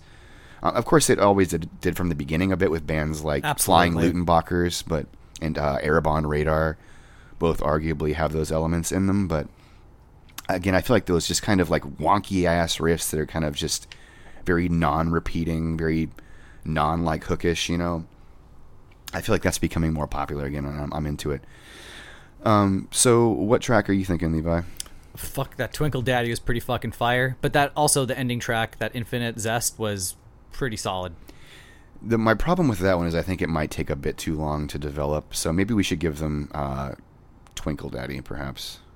Uh, you seem a little hesitant. What are you thinking? Yeah, I don't know. Um, honestly, we did we play Glass Ceiling? Is that the one we played before? No, we listened to Nymph Chimpsky. That was a good one. That that started strong. I felt. Let's just give him track one, then fuck it. All right.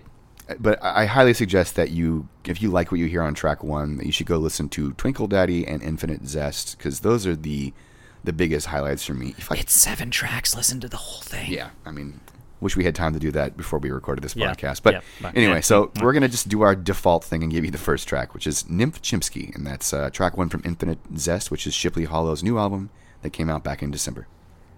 Here we go.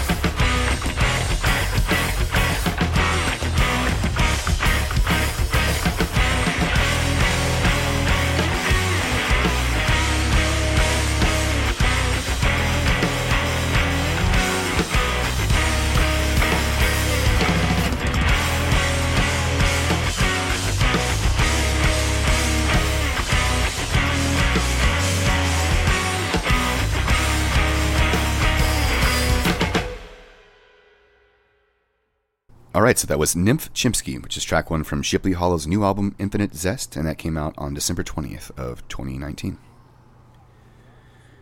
So we're going to go ahead and take a couple more questions here. You got one on uh, tip of your tongue, Pulling them Levi? up, um, pulling them up here. Uh, da, da, da, da, da, da. What's the one from one from Kevin? Um, I was gonna say Marie has a fucking Epstein question. Jesus Christ.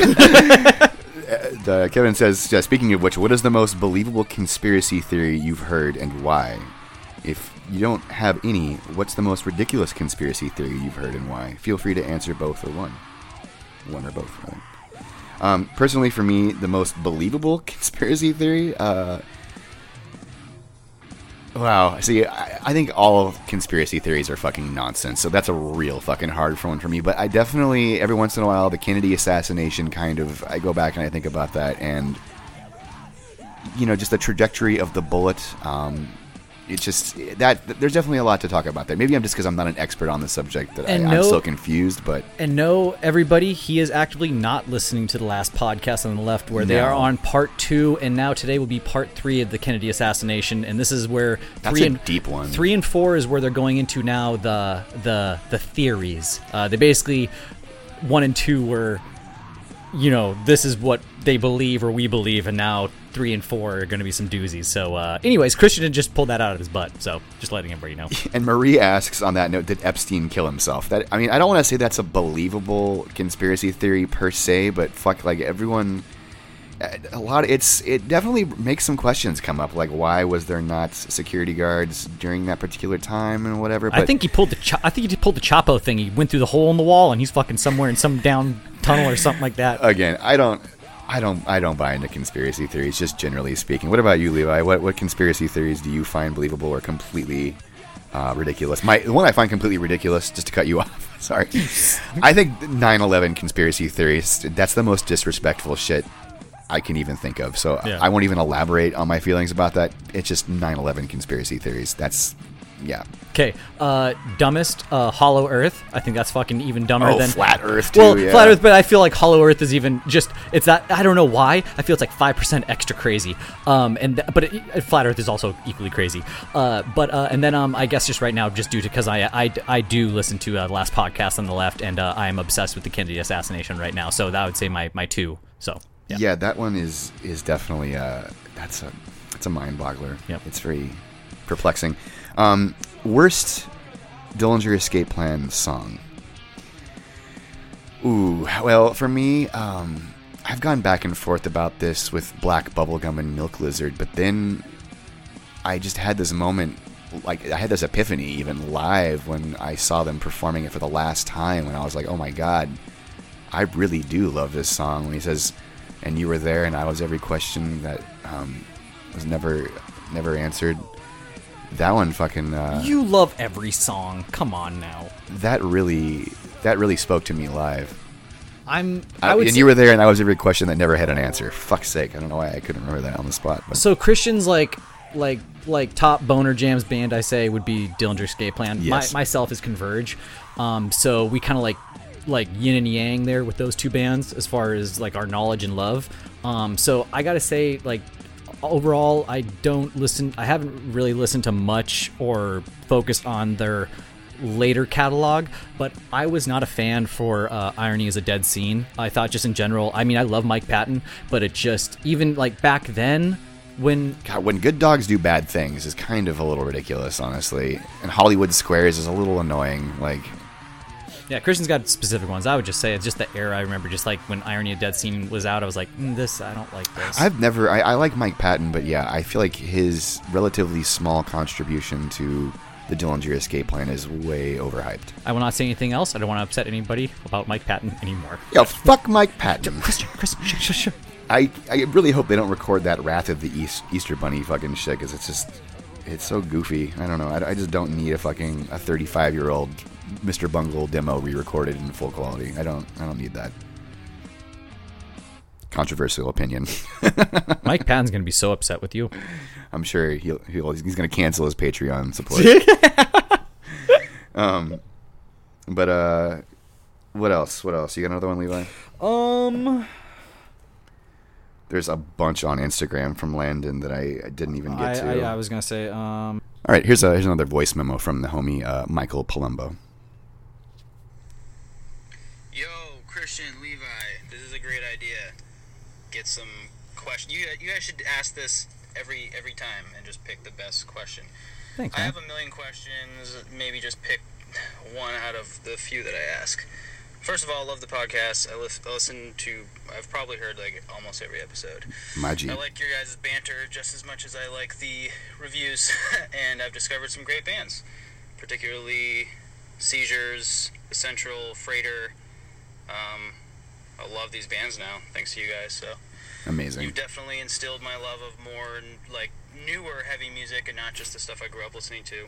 Fuck yeah. Which that's kind of my question is what's the album for each of you that instilled your love of intense heavy music? Um, you know, going as far back as you want to. Particularly something that you keep going back to even to this day, if that exists. Thank you for that question, Michael. Um, Levi, you wanna you wanna go first? I know you have an answer already. Yeah, like I was saying, um, uh, well, like previous questions, uh, 94 uh, with Green Day Dookie, and then in fifth grade, 96 with uh, uh, Deftones Adrenaline. That's Um, I think that's yeah. more of the the qualifying answer that he was looking for. He's talk, I think he was talking about like chaotic. Chaotic. Yeah. I would say Deftones Adrenaline. Um, yep. That's a fucking real good answer. That was one of the very first chaotic. Uh, I mean, you- not I really lip chaotic by today's standards, but yeah, I mean, I still go back to Deftones all the time. So, I lip synced Bored for uh, a talent show in fifth grade. did you really? Yes, and that's recorded somewhere. But I yes. fucking did. I hate to admit this. I did Limp Bizkit uh, Faith for my eighth grade lip sync. Yeah, some sick fucking. Um, but as far as like the first like chaotic heavy album that I ever heard, uh, yeah, definitely Deftones, Adrenaline, and Around the Fur were were big for me. Rage Against the Machine, self-titled, but if we're talking about really like what I when I first had the like this is chaotic music, it was Mudvayne LD50, I think. Shocker. Yeah, I'm pretty sure it was Mudvayne LD50 for me. That that was the real door opener for like technical music, and then uh, after that, it was Between the Buried and Me self-titled album. Both of those just really fucking changed my life, and those are like what made me want to play guitar and like be a better guitar player. Like I spent so much time learning the Silent Circus uh, in particular, and that self-titled BT Bam. I bought them both on CD when I was, um, you know, like a, a sophomore or whatever. So thank you for those questions. Um, Yeah. Question. He's got one more voice memo here. We're going to play that too. Um, I got cut off there because it's only a minute long, which I don't know if I'm allowed part two. But Hell yeah, two you are. Question would Bring be, doing it. shit. like, is there an album that instilled your love of like weird heavy music? Mm. Um, if that makes sense. I, I have this conversation with We a just lot answered of that, people but lately, and let's let him finish. You know, everyone's got a different background of how they came to love, you know, whether it's mathcore or just you know aggressive music. Uh, I really love like aggressive music that's just like very experimental. Like the Locust are like one of my favorite bands of all time. Yeah, 'cause the first- first one he was, like, heavy, now he said weird heavy. You know, part two of that would like, is there a is there an album that made you love mathcore specifically, or something different that is also Got it. Okay. and, like really grabbed you and you still go back to it that- and like it just it changed your your view of what music could be For me, uh, Good questions. I like Cal- that. yeah, I really like that. Thank you for those questions. Uh, calculating infinity, actually, I kind of forgot to mention that I I duh. did hear calculating infinity in 2000. I didn't hear it the year it came out because I wasn't that cool, but um, that was my first mathcore experience, my first mathcore album that I and I fucking I hated it when I first heard it, but because it was just so busy, I thought. But man, like. It, You're like the, that meme, the dude on the side of the wall. I don't, I don't like jazz. Too many notes. Um, I don't, why not just play the right note? Don't stop playing the wrong note. you're supposed to play on the one and the, the three, not the two and the four. Um, beep when you're bopping, et cetera, et cetera. But yeah, uh, calculating infinity was like my first like math core album, and then um, after that, like what else did I get into? Psyopus, our puzzling encounters considered. Uh, I had that on my iPod. And then when Ion Dissonance released their stuff, Despised Icon was one of my first like early chaotic heavy bands. Um, fucking what else? Um, my uh, my my first my first two like as far as going into like mathy and more chaotic. Um, I would say first is going to be uh, coalesce uh, functioning on impatience. I believe that was a ninety four, a ninety six release or, not ninety six. Like it was it was it was in the nineties release, but um, I listened to it like maybe around ninety nine.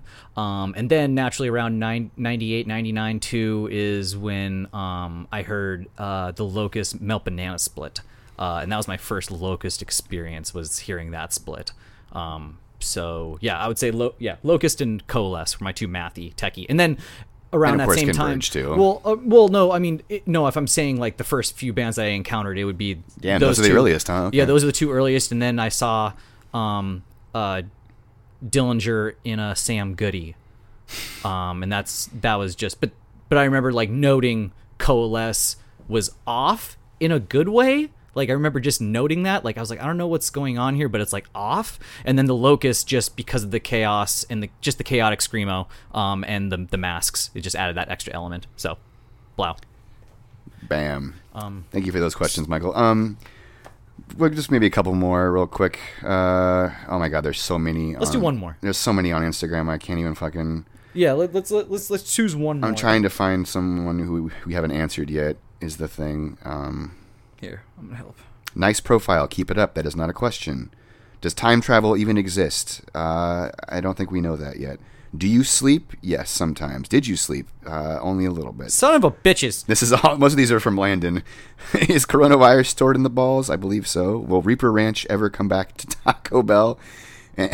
is it better to have loved and lost than to ah hell? He says. Um, some of these are pretty funny actually. Um, let people know about the documentary they're making for 31G and Justin Pearson of the Locust. Says, uh, I believe his name is Richard. Uh, and uh, yes, that is fucking. That is definitely important. They're making a documentary about Justin Pearson. Hopefully, it's done well. Well, they're crowdfunding it, so if they take people's money, I hope they do a good job. Um, that's why we're trying to do better on this fucking podcast because now we got the Patreon. We really don't have an excuse to do bad now, basically. Um, so I think that's good for now. Um, on to our last band. All right. Uh, so the next band we're going to talk about is Telanguish. To Languish are a chaotic screamo duo from Sweden. You could also describe this as mathcore, though. Uh, they started back in 2017, releasing their first single that same year, and now they're back with their debut LP, albeit a short LP, clocking in at only 13 minutes. Sewn, which was released. Get ready for this. Released via Pundado- Pundonor Records, Dingleberry Records, Trayson Mays Records, Middleman Records, Afon de Cow Records, Listen to Alien Records, Hardcore for the Losers, Long Rail Records, which is an insane amount of labels. Good grief. Like, wow. Um, it reminds me of that SeeYouSpaceCowboy second grade knife fight split that, uh, that Dark Trail helped put out. Just pumped out by numerous, numerous, numerous b- record labels. Sometimes when everyone has $160 and you want to do 300 or 500 7 inches, that's what you do. Um, anyway, uh, so at its heart, uh, the music of Telanguish is based in Screamo, but they, they really implement a ton of time changes and switch ups that really seems to indicate mathcore and chaotic influence in a way that reminds me of Portrayal Guilt. Keep coming back to them recently. Um, and on the note, I really liked uh, Trans Fever, track 9. That's the one. Yep. Uh, a lot of guest vocals on this thing. Yeah, it's good. Um, the other track I really liked was actually uh, "The Roses of Helio Heliogabalus." I'm not even sure if I'm saying that correctly, but so Levi just listened to this band moments ago too. Is the other Listen thing the full album. Yep. like like Shipley Hollow? Apparently, we had a miscommunication, and he did not know we were covering this band. So our his notes rather are a bit scant on this one. Of course, yep. mine aren't super deep either. Is there's yeah, it's it's sort of just quick and it, it flew by, and I didn't really have time to go back and jam the back catalog. So we're just really showing what what kind of shitty journalists we are right now. But we um, are amazing. You're you guys are welcome. First but of all, this is a good release, uh, and we really wanted to throw it in the mix. Our Patreon supporters voted on this one, uh, so we wanted to make sure and get them in the, uh, on this episode. Um, and yeah, it's just some good fucking chaotic screamo. yep. Oh, fuck yeah, definitely that. Especially when you're adding all these guest vocals and everything. A lot of like added like female vocals and stuff. Pretty cool. And they're they're from Sweden, so big up to my Swedes. Yeah. Yeah. I don't know any Swedish. I'm not even gonna front. That's why I just I just did I that. just have a I thought it was last safe. name. I thought it was safe just saying yeah. I mean, I both my parents are come from Swedish descent, but yeah, I, I, I don't speak any Swedish. I could have at all. never told that with your blonde hair. in my round face. yeah. All right, that's enough of that. you look like a fucking what? I don't know. You look like the zigzag man. yeah, that is that's that's pretty. Okay. Oh, um, what track, man? Well, uh, which one was the one that you liked? Transfever. All right, so we'll give him Transfever then. So we're going to give you Transfever, which is track 9 from Telanguish's new full length album Sewn, and that came out November 29th via Tunnel Labels. Here we go.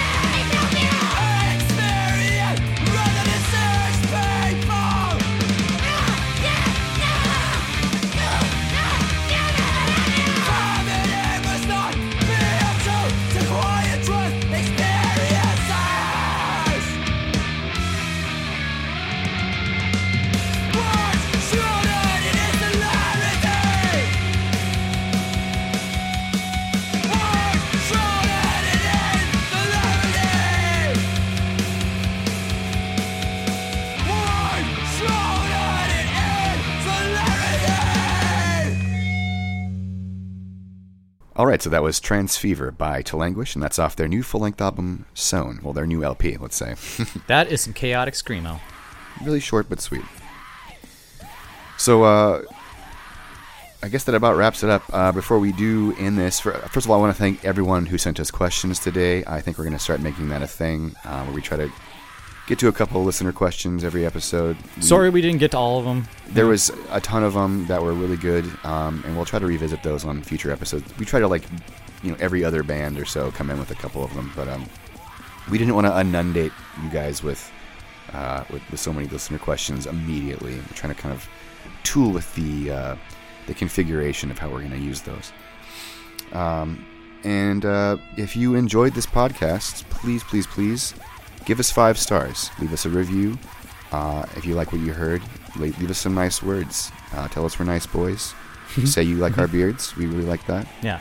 Um, what else? What else? Uh, subscribe on YouTube, please. We've got a ton of great videos up right now. Um, if you really are really a ride or die and you really love what Mathcore Index does, and you want to help support us um, and motivate us to do better and create more content, please become a supporter on Patreon. Um, you can become a supporter for as little as a dollar a month, and you get some sick benefits like early access to these uh, these videos that we have up right now. Um, video polling. You can help decide what bands we talk about on the podcast. Um, we've got Patreon exclusive podcasts, which we might, pub- you know, someday might be public, but for now, um, you can hear us ramble about anime. Um, and uh, yeah, I think that's about it. Word. All right, so uh, I guess that about wraps it up for the 42nd episode of Mathcast. I'm your host, Christian, And I'm your co-host Levi. and we'll be back again next month with some more sick underground bands. Good night and stay beautiful.